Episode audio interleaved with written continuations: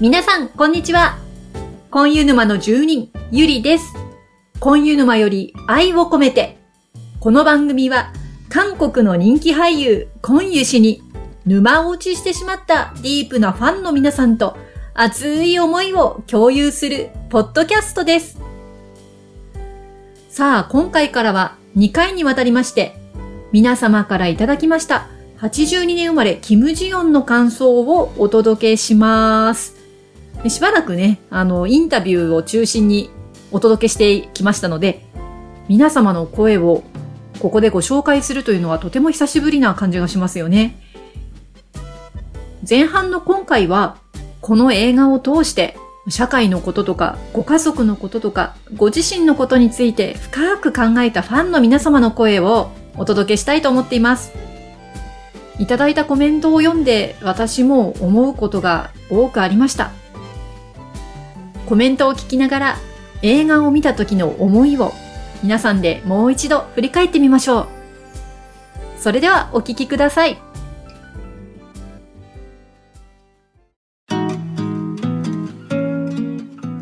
さあ、コメントをご紹介していきますけれども、やはりですね、キム・ジヨンは働く女性の厳しさといいますか、女性が遭遇する厳しさをとても感じる映画でした。そのあたりについて深く考えておられた皆様からのコメントをまずはご紹介していきたいと思います。ポッドキャストネーム、まおりさんから。バスの中や声掛けでジオンを助けた女性が、トッケビでうんたくの意地悪なおば役の方だったので、転生して良い人になったのだなと思ってしまいました。映画を鑑賞後、生活している中でもやっとしてきた出来事がぶわーっと蘇りました。例えば、職場の上司は女性で、気分が山の天気並みに変わる方でした。苛立つ同僚の男性たちに、ああなりたくなかったらお前はさっさと結婚しろ、と言われたこと。映画を見て共感する部分がたくさんあり、国の文化の違いは関係ないことを実感しました。うわー、まおりさん、同僚の男性たちにこんなこと言われたんですね。いやー、まあ男性に何かっていうのは私自身はちょっと少なかったんですけれども、うん。ね、あの上司の、上司のね、女性の役の方の演技を見たりとかしていると、思うとこいっぱいありました。そうそう、うんたくのおばさんがね、なんかとってもいい役で出てらっしゃいましたよね。はい。トップバッター、まおりさんでした。ありがとうございます。さあ、お次は、まさこさんから。まだ2回しか見ていないので、いろいろな思いが交差してうまく綴れませんが、母も義母も同僚も先輩も弟も姉も夫もみんな良い人に描いてありましたよね。共感して涙が頬を自然に流れる部分と思いが違う部分もありました。結論も正解もなくて、それをどちらの点も考え抜いて周りの人と語り合う映画なんだなと思いました。映画を見た翌日にあった85年生まれの長女は二人の子育て中の小学校の先生ですが、もう辛くてやめたいと言いました。レヒョンも書くやと思うほどの夫がいてもです。仕事に出られなくて苦しんでいるジオンと、仕事が続けられなくて苦しんでいる娘と、じゃあどうしたらよいのかを考えて頭がいっぱいになってしまいました。女性も仕事に就きやすく続けやすい環境とは？保育サービスの充実、短時間でも仕事してなくても病児保育も急な延長保育も、そして持産物の簡素化など、子育ては素晴らしく楽しいことです。それが苦しいことにならないようにしないといけないと思います。映画の感想とはちょっと脱線してごめんなさい。まさこさんありがとうございます。85年生まれの長女さん、今ご苦労されてますね。うん。まさこさんのコメント読みながら、長女さん頑張れって思いました。小学校の先生、激務ですからね。うん、旦那さんがいい方であっても、なかなか厳しいという現実。うん、ちょっと私も今言葉を続けることが難しいんですけれども、こんな辛い思いをして仕事を続けるっていうこのね、今の時代、まあ、韓国も日本も同じですね。少しずつそうならないように声を上げていかないといけないなと思いました。まさこさんありがとうございます。さあ、お次は、ハイジさんからいただいてます。2回見ました。2度目はコンユ氏に集中と思っていましたが、結果、始まってすぐからジオンの恩魔に引っ張られ、ずっと考えてたのは、私は娘に何を伝え、何を残せるんだろうということでした。ジオンの恩魔が娘たちに伝えたかったこと、なりたかった自分、封印した彼女らしさ、ジオンの恩魔の人生は実のある人生だったのか、それとも反面教師とするべきなのか、今でも考えています。語りすぎないのに刺さる展開と奥行きのある映像は計算尽くされてると思いました。登場人物は男性も含め全員が象徴的に書かれています。いそうでいない、いや、いなそうでいる、そのどちらとも取れる人物ばかりです。結局のところ、フェミニズムを軸にして描いているのは、現代社会の構造と人々の理想との乖離は実は絶望的であると二度見て確認しました。都市化と核家族が進んだ現代は私たちの望んだ形であったはず。でも人々の気持ちの向く先や風土に根付いた生活様式がそう簡単に変わるはずもない。答えは全く見えないんです。でも一つの方法はデヒョンが見せている優しさではないかと思っています。実はデヒョンのその優しさも非常に中途半端で、言っちゃえば自己防衛本能の厚い壁に守られた消極的善意。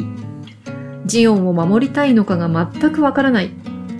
いよいよジオンに症状を伝えるものの、最後は心を病んだ妻に大丈夫よと言わせてしまうという低たらく、かっこ笑い。でもそれでいいんだと思うんです。道徳の進んだ現代では優しさと思いやりが絶対不可欠です。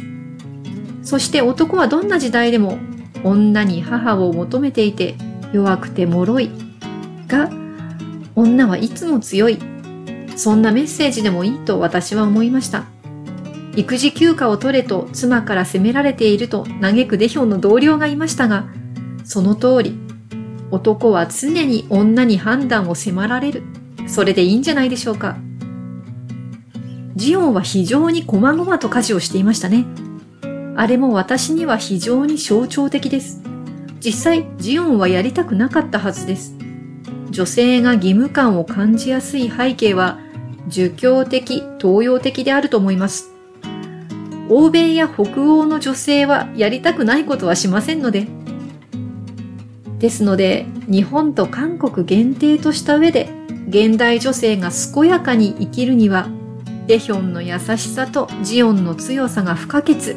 これで着地しようと思います。長くなりました。ゆりさん、この機会を作っていただきありがとうございました。はい。ハイジさんありがとうございました。うーん。私はハイジさんのこのご意見すごく納得してお読みしましたね。うん。いや、本当に、こうなったらいいなっていう理想と、まだまだこんなもんだっていう現実。まあ私が今まさにそれを感じながらま仕事してるところもあるんですけど、そしてデヒョンもね、あのー、全然100点じゃないんですよね。やってることって。はあみたいなところもすごくたくさんあるんですけど、でも少しずつ少しずつ苦しみながらも近づいてきてくれるという、まあ本当にそれに救いを感じたかなと思いました。ま、私自身もそういうその歩み寄りを受け入れられなかった時期もあるんですけど、うん、でもそれがなかったらもっと、うん、子育てしながら仕事ってうまくいかなかっただろうなと思っています。ね、あの、細々とした家事ね、そう、私もあれ思いました。いや、あれ私は無理だなと思って見てたんですけど、でも、最初子育てが始まった頃、私も結構似たようなもんだったかもしれません。私なりに、すごく細かくやってました。さすがにもうね、娘も9歳になって、もうだいぶ、もう本当にあの、怒られるぐらいに手抜きしてますけど、うん。やっぱりあれも本当におっしゃる通り象徴的でしたよね。いや、すごく考えさせられました。ありがとうございます、ハイジさん。さあ、次はバナナンさんからのコメントをご紹介しましょう。夫が育児休暇を取ったとしても、嫁の稼ぎは夫より低く、シッター代で全部消える。いや、シッター代の方が高いかも。それに対して、やるせないね。この元同僚の一言に尽きると思った。特に韓国は男女の給与差が世界でも最下位レベルらしいから余計ですね。夫のゆっくり休んだらに子育てすることが休むってこと？ジオンが言うと同時に私もそのセリフを心の中で言い返していました。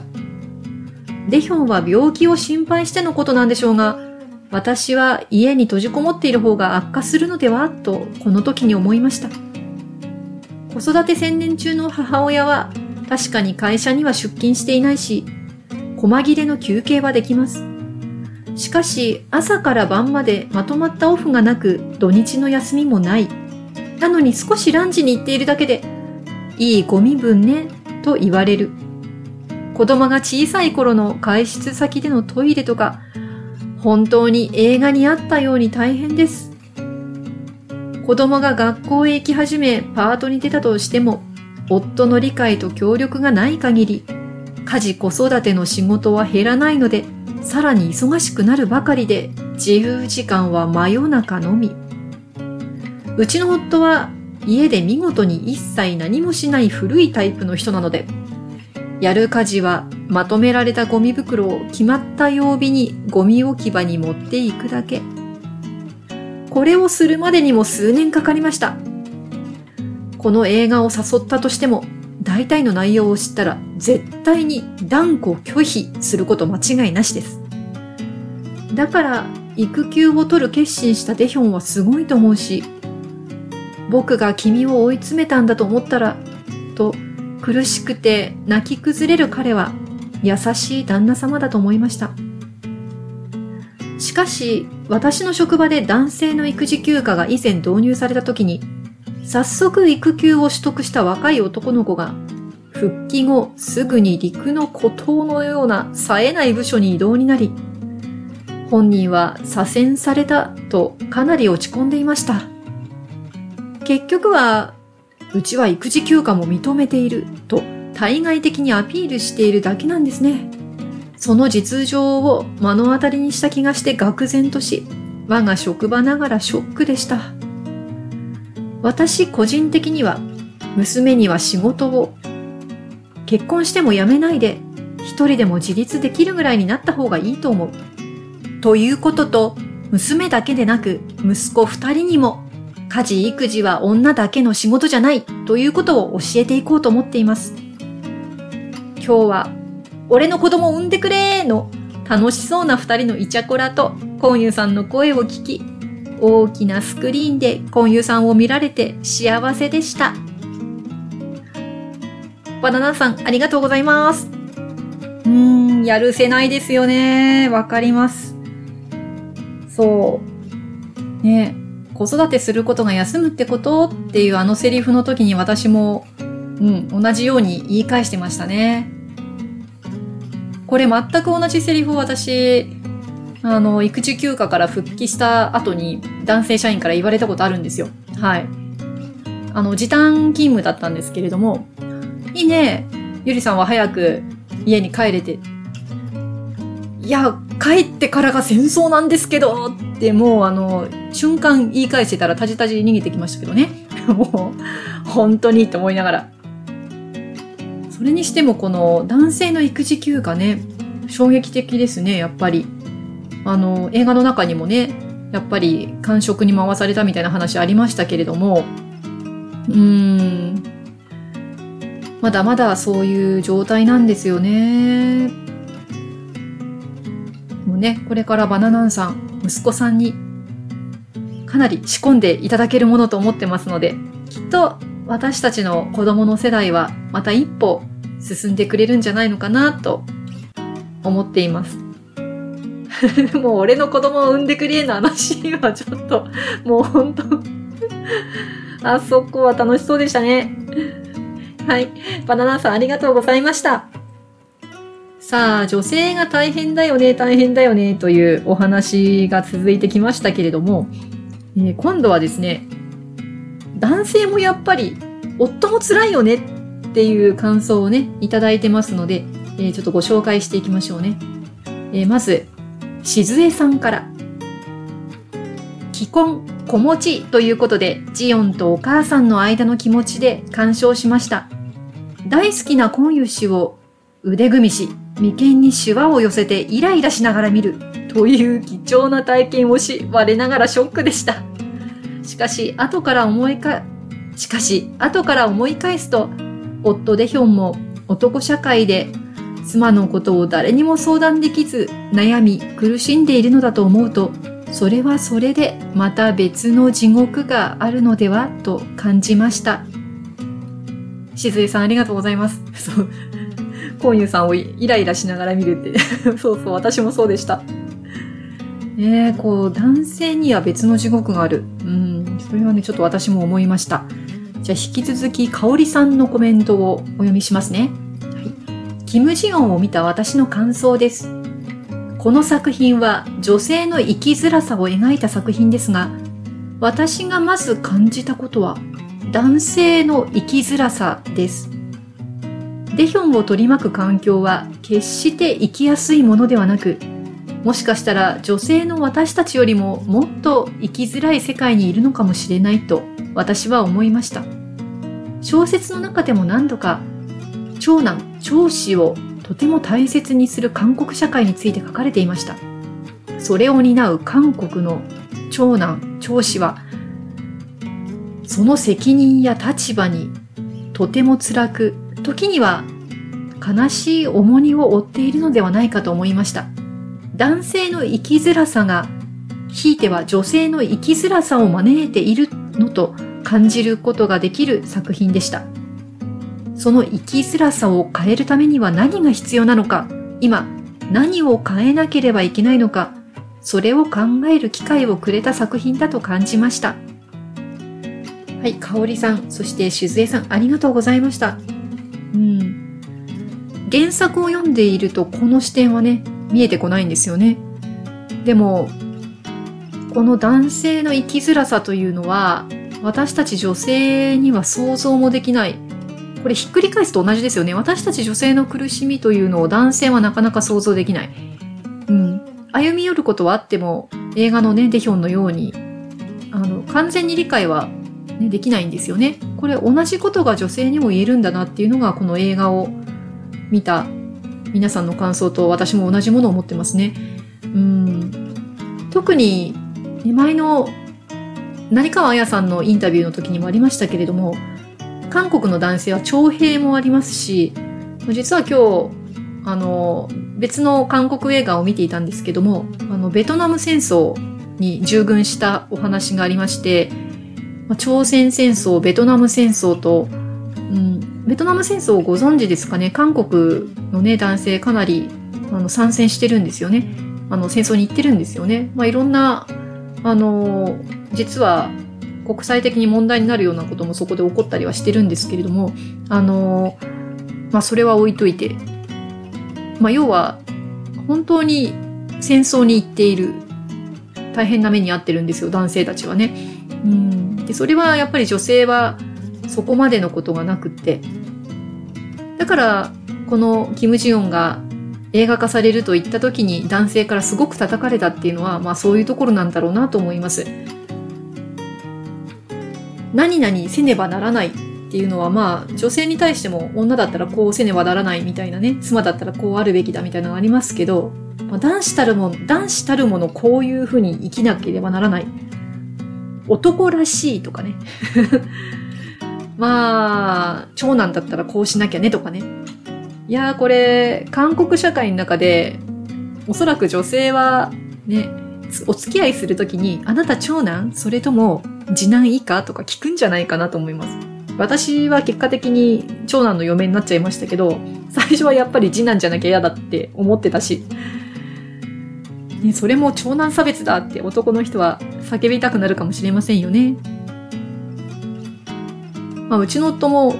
まあ、できることならこんな風に仕事したくないみたいなことよく言ってますし、まあ、女性は出産したら出産したからねとか言って仕事を辞めるって選択肢もありますけど、男性はないですからね、今のところね。やろうとすると、まあ、先ほどのお話じゃないですけど、お話じゃないですけれども、感触に回されたりとか、まあ、途中から就職するって日本では相当難しいことですし、うん。まあ、うちの父なんかも結局、すごいリストラに巻き込まれたんですけど、最終的に歯を食いしばって勤め上げたという、まあ、その前に何人もリストラで、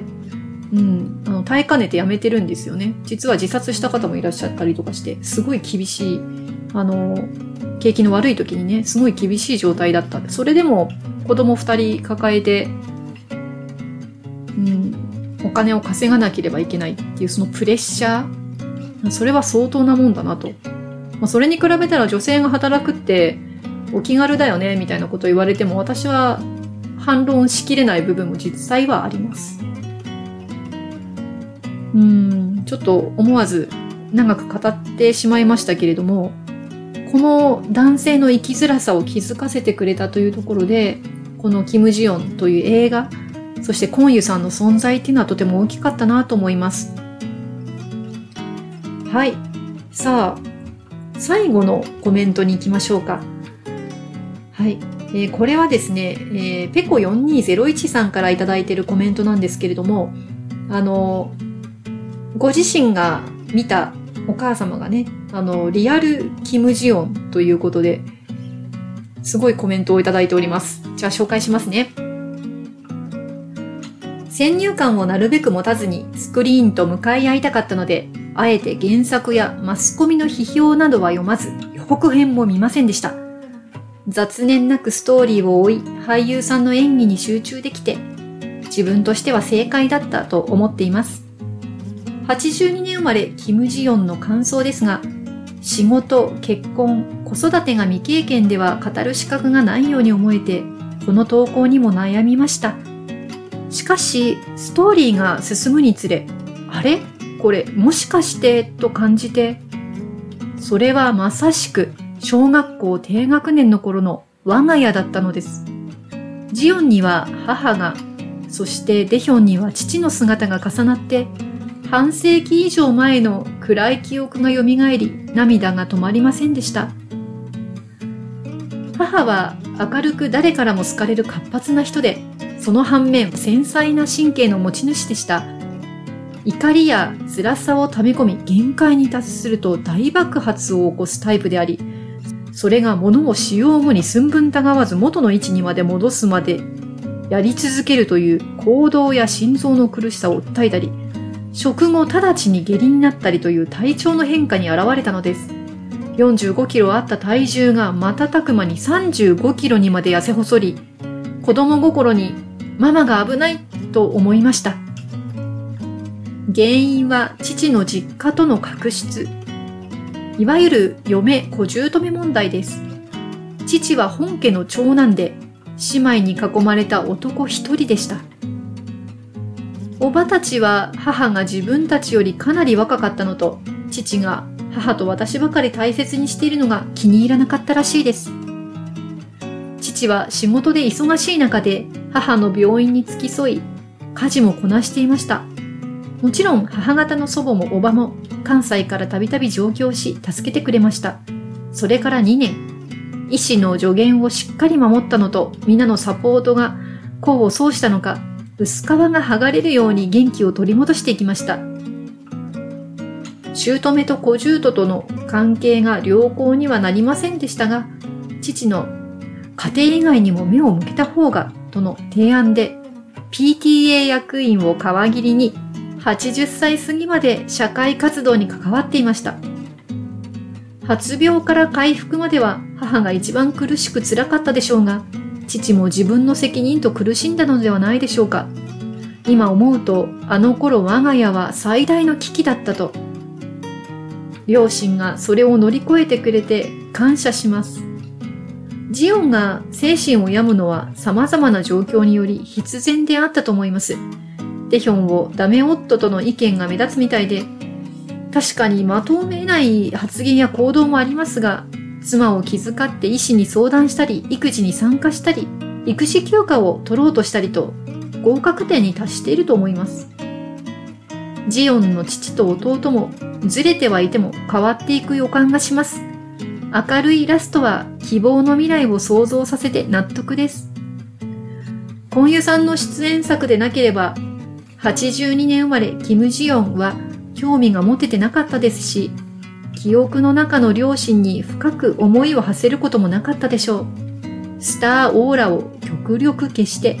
デヒョンを演じてくださってありがとうございます。はい、ペコ4201さんありがとうございました。これはまさしくキム・ジヨンですね、お母様。そして、ね、ペコ4201さんがアヨンちゃんだったのかな？うん。本当に、お父様は、お母様をね、支え続けていらしたんですね。映画ではなかなかそこは描かれませんでしたけど、デヒョンはおそらく、そんな風にしたんでしょうね。ちょっと、その映画で省略された部分を今、ペコ4201さんからいただいたコメントで何か想像できたような気がします。結局、お母さんも、ね、外に目を向けた方が良いということで、PTA 役員もやられたりね。そう、さっきのバナナンさんのお話もありましたけど、この、外に出ないというのが、一番心を弱らせるというか、うん、確かに体調はね、あの精神的な不安定さはあるかもしれないけど、外に出ないよりは出た方がいいんだと思います。まあ、そこが育児で閉じこもってしまう女性のね、危ないところというかね。うん。いや、すごいお父様でいらっしゃいますね。うん。まだ、ペコ4201さんが小学校だった時代というのはおそらくそこまでね、その男性が妻をサポートするという時代ではなかったと思うんですけれども、うん、このお話を聞いて、いや、うん、本当にね、感動でした、私。いやすごいなと思って。うん、まあ、ね、あの、ペコ4201さんのご自身のお話ですから、私が何かとやかくね、こう、あの、同情したり、感動したりっていうのはちょっとおこがましい感じはするんですけれども、あの、まさに、キム・ジヨンがね、そこにいたっていう。うん。だからきっと、キム・ジヨンもね、あの最後の明るい顔と、そして、これからもっともっと活躍していくんだろうなっていうふうに、うん、思えますね。結構4201さんのお母様がそうだったように、きっとキム・ジヨンも、あの後、まあ苦労しながらも、うん、外で活発に幸せに生活をしたんでしょうし、今この映画を見て大変だなと思ってる皆さんもきっと、うん、少しずつ光が見えてくるのではないでしょうか。はい。今回前半は深く考えたという皆さんの感想をご紹介いたしました。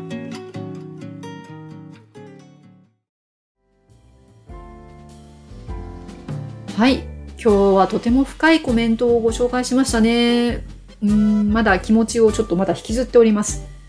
私自身も祖母がね、うん、あの戦争に巻き込まれたり、まあそもそも結婚自体もね、あの顔の知らない人を勝手に結婚相手にさせられて、おまけにその人が中国大陸に行くっていうんで、いきなり中国に渡って結婚みたいな。すごい状況だったんですけど、で、ずっと苦労して苦労して、で、祖父が亡くなった時が多分、70ちょっと前かな。そこからが祖母の、実は、青春の始まりみたいな。そこから91歳で亡くなるまで、うん、本当に楽しそうに過ごしてましたね。きっと、どういう状況でも楽しいっていうことを作ることができるのかもしれないって思った祖母の姿でした。まあそんなことをね、キム・ジヨンは私に思い出させたりしてくれています。はい。次回はですね、今度はキム・ジヨンの感想で、まあ、コンユさんに関わるところですね。まあ、コンユさんへのメッセージとか、あの、コンユさんこうだったっていう、あの、コンユさん中心のコメントをですね、えー、ご紹介していきたいと思います。次回も楽しみにしていてください。それではお聴きいただきありがとうございました。今湯氏への思いで皆様の日常が幸せいっぱいでありますように。